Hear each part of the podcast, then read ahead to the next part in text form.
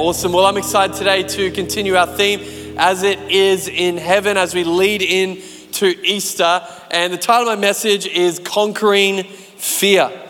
Conquering Fear. God's desire is, ultimate desire is to see reconciliation between humanity and himself. That the grand plan of God is that he would see humanity step into freedom of the relationship that he desires to have with each and every one of us. That deeper than for us to have success here on earth, he's desiring us to walk with a heavenly perspective, that we would bring heaven to earth wherever we go. But you got to understand that in this plan, in this desire of God, there is an enemy at play that there is an enemy that desires to do the exact opposite. In fact, will do whatever it takes to halt, to strategize, to distract, to disrupt, to try and pull away from the plans of God that God desires to have in your life. The, the, the breakthrough, the freedom, the hope, the intimacy that He desires to have with you. The enemy desires to, to do the opposite and try and pull that apart. We know this because the, we know the devil was kicked out of heaven because he tried to raise himself up to be above God, to have all the worship and all the praise and all the glory. And we know scripture says as we exalt ourselves, God actually then humbles us. And this was the ultimate moment of humbling happening to the enemy as he was kicked out, locked out from all of eternity from heaven, and could no longer dwell in that place. And from that place, he responds with a hatred towards God. You gotta understand the enemy hates God. And the response to that would be likely if you hate a father, the greatest thing you can do to come after him would be to attack his kids, would be to try and take out his kids. So he devoted himself. In Revelation, we know that the devil knows that he has a short time, that he only has limited time for him to be able to try and disrupt God's plans as much as possible. And he knows the greatest way that he's going to attack and oppose God is by coming after his kids, coming after his children, and try and break up that relationship. We know this in Ephesians 6 10 to 12. It says, Finally, be strengthened by the Lord and by his vast strength. Put on the full armor of God so that you can stand against the schemes of the devil. For our struggle, our wrestle, our fight, is not against flesh and blood, but against rulers, against authorities, against the cosmic powers of this darkness, against evil spiritual forces in the heavens. It takes a wise, mature Christian to acknowledge and understand that life isn't always coincidental. It's not always happenstance. It doesn't just organically happen, but there are spiritual forces at play that are trying to rob the call of God in your life, trying to rob the sanctity that God wants to bring into your marriage and into your home and into your family. That there are spiritual forces at play that are warring against, scheming against, trying to rob you from what He has for you. The Bible describes in 1 Peter 5 8 what the devil's like. It says, Be sober minded, be alert. Your adversary, the devil, is prowling around like a roaring lion looking for anyone he can devour. I know in my study of the text, I have come a bit of a David Attenborough, understanding how lions roll, how they prey, how they attack their, their, their, their, their prey that they're looking for.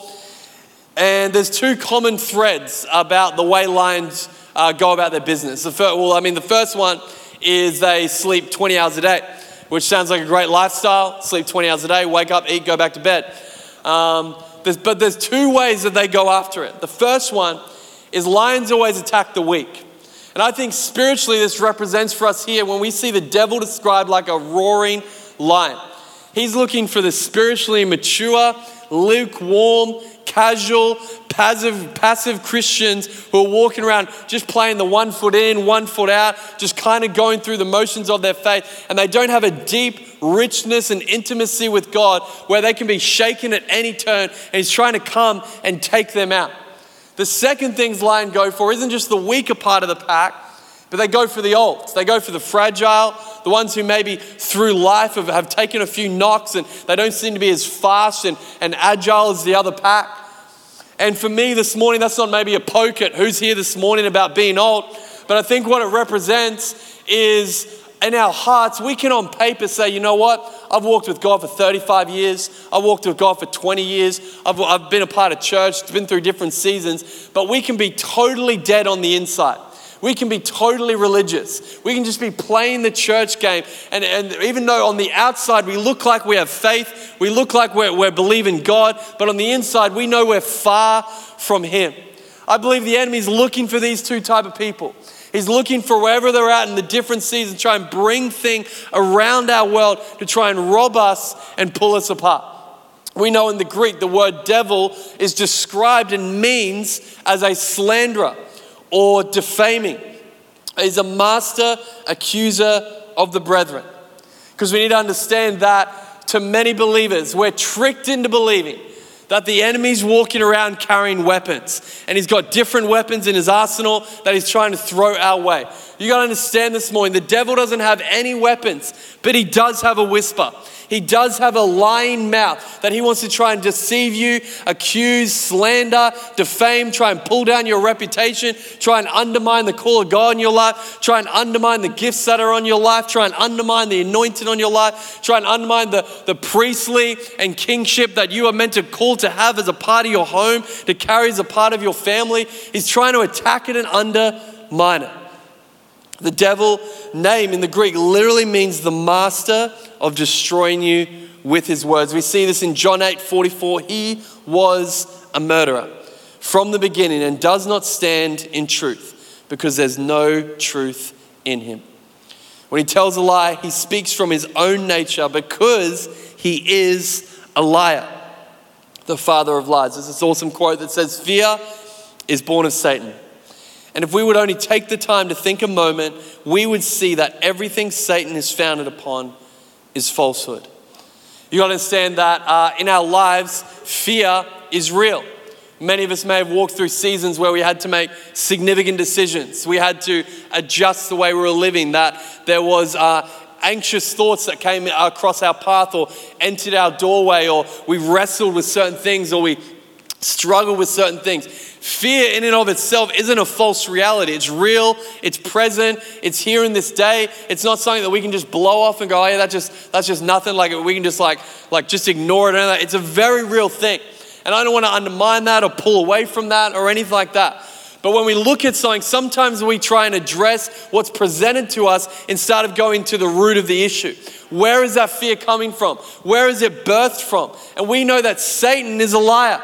He, there's no truth that comes from his mouth. That whatever try and fear try and comes your way, that tries to pull you away or undermine you. Maybe you've got dreams and desires on your heart that you know God's calling you to, but you've got fears about whether I should step out or not. You're hesitant, and those fears are trying to grip you and contain you and make you hesitant.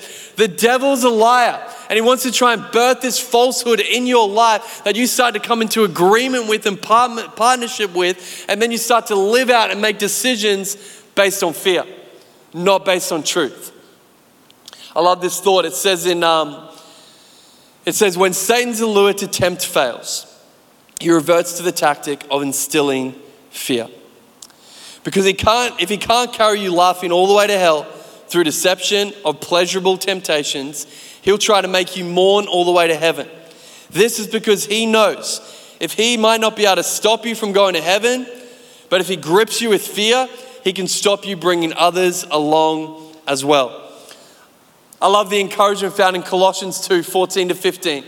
It says, He erased the certificate of death with its obligations that was against us and opposed to us, and has taken it away by nailing it to the cross. He has disarmed the rulers and authorities and disgraced them publicly. He triumphed over them in Him. He can't form weapons that the cross has disarmed, but he can form lies that leave you deceived. The cross has disarmed him. So the only power that we give the devil is when we believe him. 1 John 4 18 says, There is no fear in love. Instead, perfect love drives out all fear because love involves punishment. So the one who fears is not complete in love. We had an incredible uh, lady attend our church in, the, in this past season, um, and she actually uh, hadn't really grown up in church, wasn't really a part of it, but would probably been on a journey where things she'd engaged with was opening herself up to the spiritual realm and different things like that, going on a bit of a new age journey. And um, she'd gone to the point where a lot of darkness and torment and different things had filled her life, even to the point of she was very aware, like, I feel like demons are tormenting me. I've got demons attacking my life. I feel like there's a demon in my life, things like that. She ended up calling the only Christian she knew who lived on the Sunshine Coast, called them and said, Hey, I, I feel like I need, I need prayer or I need help. Like, who do I go to? I feel like my life's just in absolute ruins. And um, this lady on the Sunshine Coast and said, Oh, you're in Brisbane, uh, you should go to City Point because there's going to be some people there who are going to be able to stand with you in faith, believe with you, and pray with you. And who's thankful that in our community, in our society, when there's friends talking and they say, Man, you need freedom, their response is, Man, you should go to City Point because there's some faith filled people there. There's people who can stand with you in faith, believe for breakthrough, actually stand with you and believe that you don't have to live bound anymore. She came in at a 10:15 service just like this, walked in the doors. She was she was riddled with fear, anxiety, wrestling with some stuff. She ended up standing um, and, and standing with our prayer team. Our prayer team was able to pray with her and stand with her during the service. And um, what we ended up seeing was we ended up seeing that the demon actually manifest and come out. She was vomiting, coughing it up, totally manifesting it. Her eyes were rolling back. But you know, in that moment, she got totally set free. That anxiousness lifted off her life. The demon left, and she was totally free. Totally free. Why is that? It's because perfect love casts out all fear. It means when fear comes and presents itself to perfect love, perfect love wins every time. That the, the fear cannot stand when Christ is in the room. When you have Christ and the Holy Spirit and His authority in your world, it means fear that tries to come and consume you cannot stand. I remember this other time, it was, um, it was after one of our services. I think I'd just done the, um, the lead moment, like just praying for people and um, believing for people to receive their miracle. And I'd gotten off platform. I was walking around the back just to find my seat.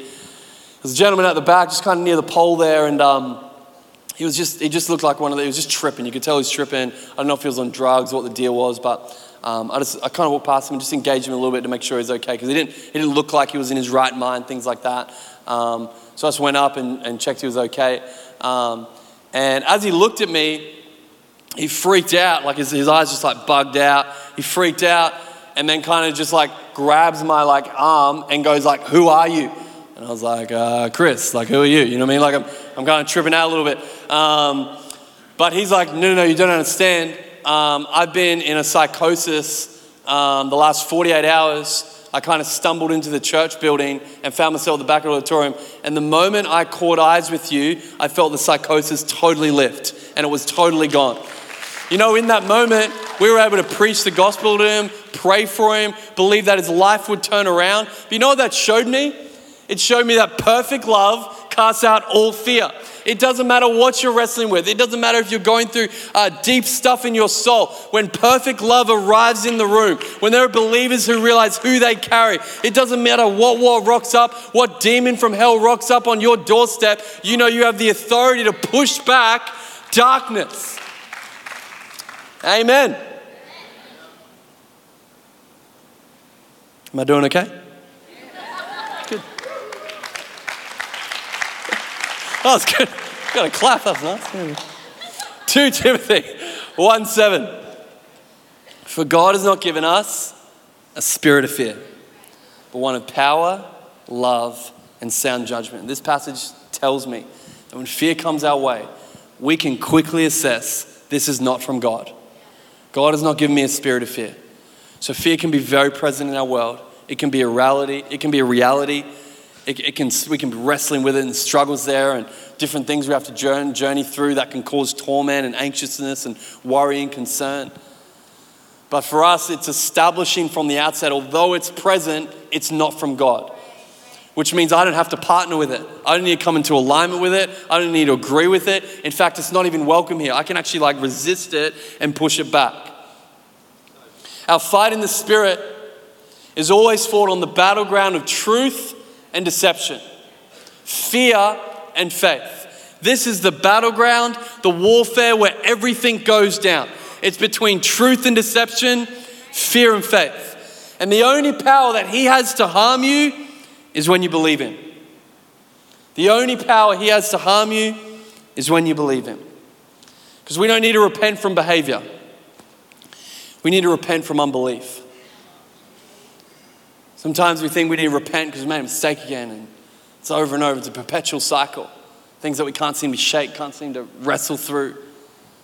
But for us today, it's, it's not about going, okay, I need, I need to try and habitually break that thing off, like do a 30 day plan or anything like that. It's about me going, okay, I'm going to choose, I'm going to decide to redirect, change what I come into agreement with. Am I going to come into agreement with the lie that's been spoken to me? Or am I going to come into agreement with the truth of the Word of God? Change the way I think. I love all through Scripture, God speaks powerfully many, many times about to His people and to us through Scripture as promises of don't be afraid, of do not fear, of you can actually live with these promises. And I love all through the Old Testament, in every book, of the Old Testament. There are promises spoken by God in His Word, in His Scripture, from the prophets speaking to the people, saying, Do not be afraid. You don't need to fear. It's a powerful thing. We see it through every single book of the Old Testament. God is releasing this idea that we don't need to live in fear. I thought this morning I'd love to just read through just one of the verses of every single, just a snapshot of every single book in the Old Testament that I want you to receive this morning. There might be one here that you're like, that word's for me, that's a promise for me. I'm going to receive that in my heart today. But in Genesis, it says, Don't be afraid because I am your shield. In Exodus, it says, Don't be afraid, stand firm, because on this day, you'll never see your enemies again. In Leviticus, it says, He's going to give you peace and you have nothing to be afraid of. In Numbers, it says, You don't need to fear your enemies. In Deuteronomy, it says, Be courageous, don't be afraid, the Lord is with you. In Joshua, you, nothing will stand against you. You need to not be afraid. In Judges, says, Walk in peace and don't be afraid. In Ruth, it says, Your character will make a way for you. You, you do not need to be afraid. In 1 Samuel, it says, Don't be afraid, even in your darkest moments, but run to God. In 2 Samuel, it says, Don't be afraid, for the grace of God covers a multitude of sins. In 1 Kings, it says, Don't be afraid. In 2 Kings, it says, Don't be afraid. There is more of us than there is of them. In 1 Chronicles, it says, Don't be afraid or discouraged, but be strong. In 2 Chronicles, it says, Don't fear. This battle belongs to the Lord. Someone here today, your battle belongs to the Lord. In Ezra, even when they surround us, I can give an offering to the God and not be afraid. In Nehemiah, I don't need to be afraid, but I can remember who God is in Esther. I don't need to fear, but I can take courage on the call of God in my life. In Job, I can stand to firmly established and not be afraid in Psalm. Even when I'm in the darkest valley, for those who are in the darkest valley today, you can fear no evil. In Proverbs, do not fear, but trust in God and have a peaceful sleep. I'd love a peaceful sleep. I tell you that much. In Ecclesiastes, he's only fear God, but keep his commandments in Song of Songs. Equip yourself so you won't fear in Isaiah. Do not fear.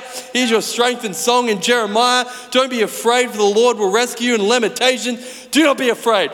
In Ezekiel, do not fear your enemies. In Daniel, don't be afraid. In Hosea, don't be afraid. In Joel, do not fear. In Amos, let God, your fearing God be your right response in Obadiah. Who's ever preached out of Obadiah? I tell you that much. No one has. Well, you're about to hear it this morning. In Obadiah, do not fear your enemies. They will tremble. In Jonah, do not fear, but run towards the Lord's presence. In Micah, do not be afraid. The Lord has spoken. In Nahum, do not fear, but celebrate that your enemy is defeated. In Habakkuk, do not be afraid, for God is doing something significant before your eyes. In Zephaniah, do not fear. In Haggai, don't be afraid, for the Spirit's among you. In Zechariah, resolve to do good for his house. Don't be afraid. In Malachi, do not fear. The Lord will bring justice. I need a sweat towel after that. My gosh. That was enough scripture for the next decade. Just, that's it, it's all there. What I love is this sets us up to go, am I going to believe the lie or the truth? Because the truth is plain, it's right there for us to receive. So we decide, am I going to come into agreement with the lie that God's been, that the enemy's trying to throw my way, or the promises of his scripture? In Romans 8:15 it says, "For you did not receive a spirit of slavery to fall back into fear. Instead, you receive the spirit of adoption by whom we cry out, Abba, Father." God has not brought you this far. He hasn't set you free. He hasn't healed you of that diagnosis. He hasn't brought a, a, a sound mind around your world. He hasn't restored your marriage. He hasn't brought your prodigal son home. He hasn't brought you this far for you simply to fall back in fear, to fall back to the old patterns, to fall back in what the enemy's trying to do. But you can actually stand and say, you know what? I don't have a spirit of fear. I got the spirit of adoption. I'm a child of God. I'm a son of God. I'm the righteousness of Christ. And when fear comes my way, I can resist it. This is the God we serve. This is the God we serve. I love the Hebrew word for fear is yirah. And this is a powerful word because what it's translated to is awe. The word in Hebrew means awe. What does this mean? Well, it's described in different ways in a reverential way, in an awe inspiring way, but also described in a way of worship. And I think this exposes something for us this morning about how God views fear and why he relentlessly, violently, um, unapologetically declares over his people and over you I, that you shouldn't have fear in your life, you shouldn't be afraid, but actually just trusting God, is because God knows your fear is attached to your worship. God knows that when you fear, what takes place is a redirection of who you're worshiping. What takes place is instead of your worship and your fear being on the Lord and your reverence towards Him, it begins to shift towards your circumstance. It begins to shift to what's maybe robbing your mindset. It begins to shift to the circumstance around your world. And you begin to not even realize it, but you begin to build an idol where your the heart is being worshipped because that's where your fear is. In Hebrew, they understood, in the Jewish culture, they understood that when God said, Fear the Lord, what they were saying is place your reverence and your worship solely on God. This is why God wants to establish this, because it directs your worship. What you fear is who you worship. I love this. It says often, and it even goes as far to say that this kind of level of fear, when we understand this, causes a great trembling. And it's powerful when we can come humbly, low before the Lord, understand His power, His might, and who He is. You know, the enemy will try and come and siege our minds with lies, thoughts, because he knows the gateway of our mind is the entry point to our heart.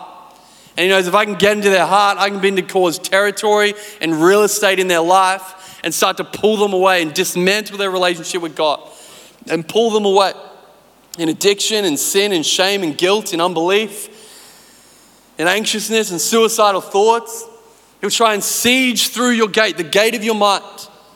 And if he can just place a seed of doubt, a seed of unbelief, a seed of thought in there that, that instead of going, you know what, that I have got that thought, but instead of taking a captain, submit it unto the obedience of Christ, begin to fester on it, think about it, grow on it, and before too long, we start to believe the narrative and believe the lie that, that has come straight from the pits of hell. And now we're starting to walk it out, make decisions based on it, start to live our life on it, walking even in a body language hunched over and not confident in who we are because we start to believe a lie.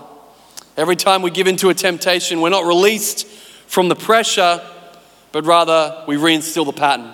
Neurologically, pathways are formed even where we begin to reinstill a pattern and we can't seem to break it off because we've given into the temptation time and time again. You know, the spirit of fear and the spirit of the enemy comes as a counterfeit spirit. It's counterfeit to the Holy Spirit. It tries to offer what the Holy Spirit can offer in your life, but we know it's counterfeit and it's false. We see people who come into partnership and alignment and agreement with the demonic realm, with spirits of, of, of darkness, can even to the point of be live in a place where they become possessed by, by demons and possessed by a demon. And we see this as a counterfeit spirit because we know when someone is possessed by demonic forces in a counterfeit way, when you are possessed by the Holy Spirit and the Holy Spirit dwells on the inside of you, God will give you life. God actually gives you life. But when you are possessed by darkness, it actually takes your life. You get totally robbed. On the other side, there's possession but there's also oppression or oppression, Where, in the same way, when we're baptized in the Holy Spirit and the Holy Spirit comes upon us and gives us power, the enemy offers a counterfeit spirit that looks the same. But in oppression that comes upon your life, he actually takes your power and tries to rob you away. This is what the enemy tries to do. He tries to, if he does can't possess us, he'll try and come on press, press us, sit on us, weigh on us, so we can't seem to think clearly. We can't seem to sleep at night. We wrestle with different things. We can't seem to shake it off. In other words, every time you're tempted in your mind, the enemy tries to siege and approach the gate of your heart till you're faced with breaking point. But how do we overcome? How do we push it back? How do we stand strong? No matter what the world says, no matter what the current climate of the day says, that we don't have to live in fear, but we can trust our life is in God's hand. We can trust His church is in, is in God's hands. How do we overcome? Well, there's two passages that correlate that I find amazing freedom in. This first one is Romans 12:1. It says, Therefore, brothers and sisters, in the view of the mercies of God, I urge you to present your bodies as living sacrifices, holy and pleasing to God. This is your true worship. The other passage is in Revelation 12 11. They conquered him, this is the devil, they conquered the devil. How? By the blood of the Lamb and the word of their testimony. For they did not love their lives to the point of death. There is beautiful correlation between these two scriptures. When our fear is in the right place, it means our worship is in the right place. But what does it describe true worship as? It describes it as a life laid down. It describes it as being a living sacrifice. And this is why. Is because Satan can only threaten what you haven't surrendered. Any part of your heart, your life, your business, your marriage, your relationship, your ki- different things like that, any part you haven't surrendered to God and given into His hands. And say, God, I'll submit to you in these areas of my life, actually give you this space to operate in any parts that you haven't given, the enemy's trying to find a way in. He's trying to find a way that he can start to take ground, try and actually twist thoughts, manipulate, deceive, rob you from your destiny, rob you from your calling, rob you from the prosperity that God wants to bring your way, rob you from the success God wants to bring your way, rob you from the health and, and favor that God wants to bring your way. He's just trying to find a way in. The reason is, is because the enemy can't steal what I've already given away.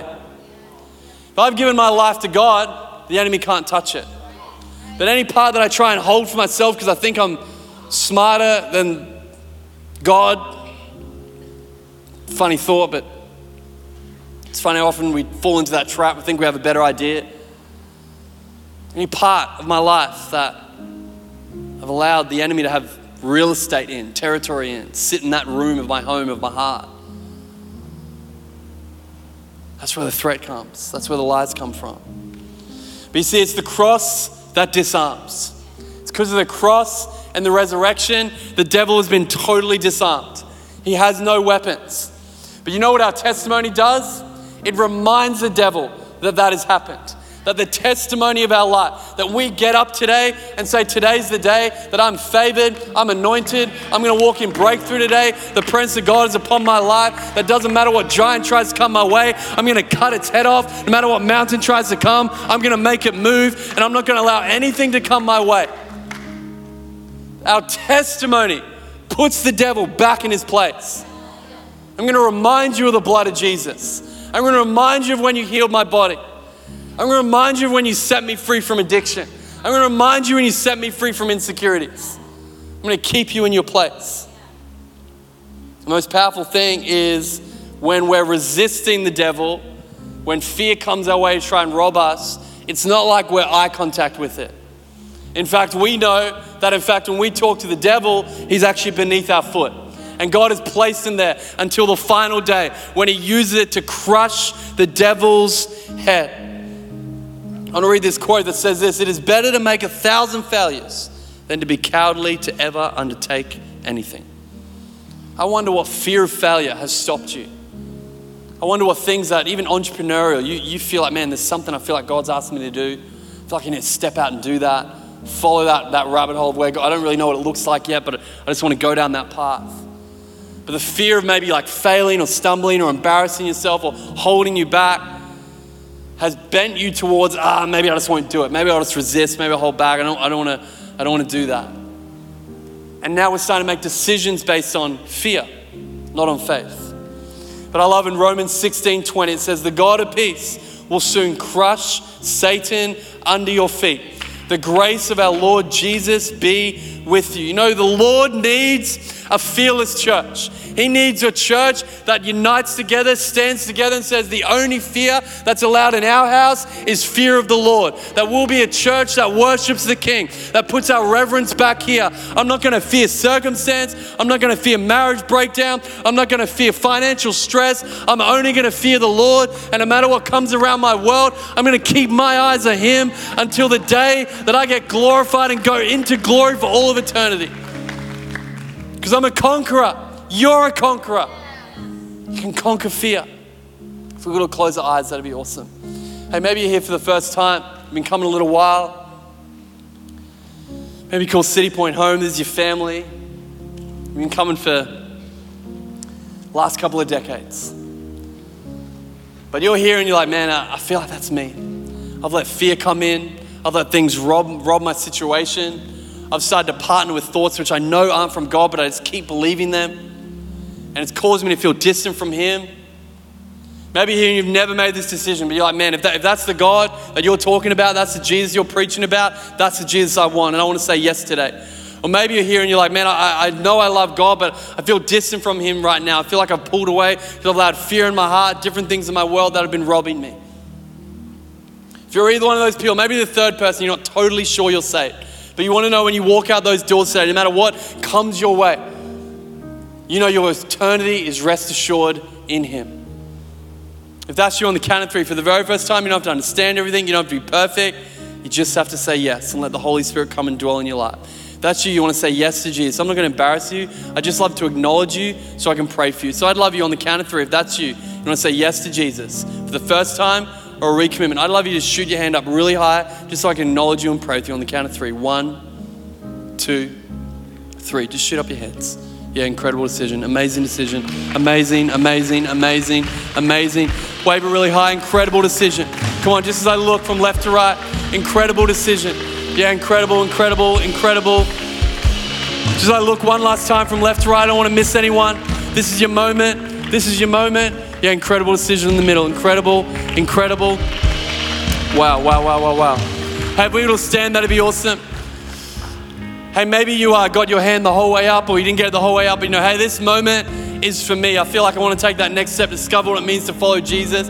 Easiest way to do that, keep coming back to church. We're on every week, three services a week. Find a service that suits you.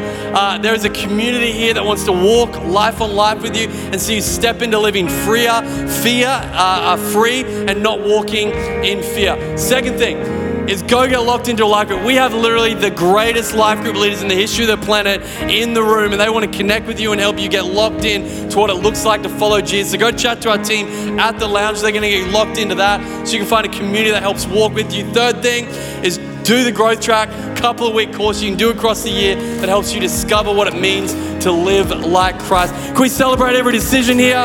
Incredible.